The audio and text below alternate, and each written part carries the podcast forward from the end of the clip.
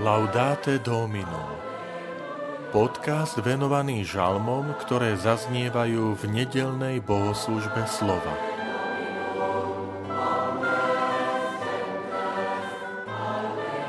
Pán udržiava môj život. Žalm 54 Vitajte pri počúvaní tohto podcastu. Volám sa František Trstenský, som farár v Kežmarku a prednášam sveté písmo v kňazskom seminári v Spišskom podhradí. Pán udržiava môj život. Pane, zachráň ma pre svoje meno a svojou mocou obráň moje právo. Bože, vyslíš moju modlitbu a vypočuj slová mojich úst lebo pyšní povstávajú proti mne a násilníci mi striehnú na život. Nechcú mať Boha na očiach. Ale mne Boh pomáha a môj život udržiava Pán.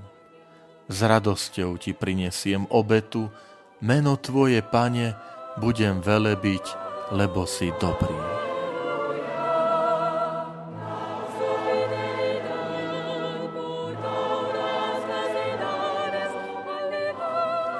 Prípade tohto žalmu vás pozbudzujem otvoriť samotné sveté písmo a prečítať si ho tak, ako je uvedený v svetom písme.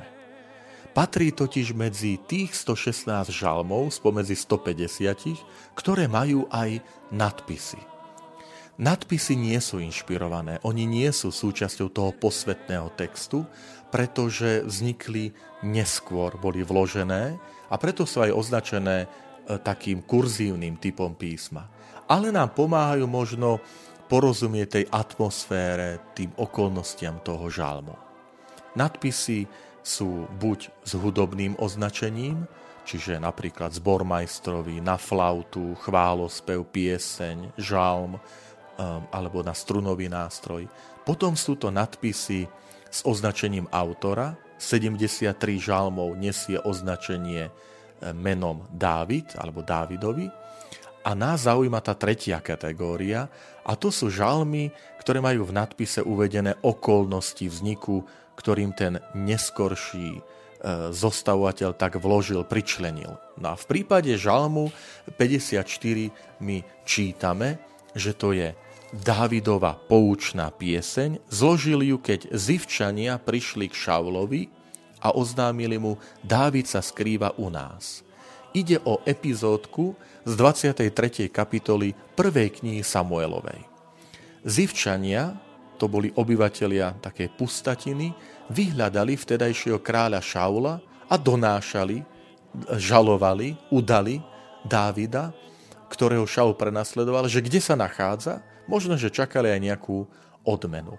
No a v tejto atmosfére zaznieva tento žalm. Žalmista sa obracia v takej úzkostlivej prozbe na pána a hovorí, zachráň ma pre svoje meno.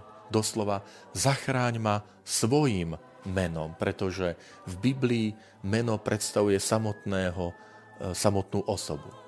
Čo to znamená?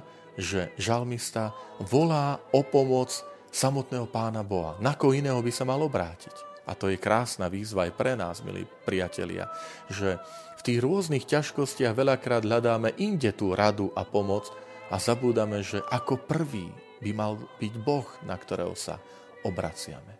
A potom ďalšie slová sú, že obráň ma, obráň moje právo. To znamená, je to súd a ten žalmista si volá toho najlepšieho advokáta, samotného Pána Boha. Aj v našom živote obracajme sa s dôverou na pána, lebo on nás zachráni, obráni pred každým nešťastím, pred každou krivdou.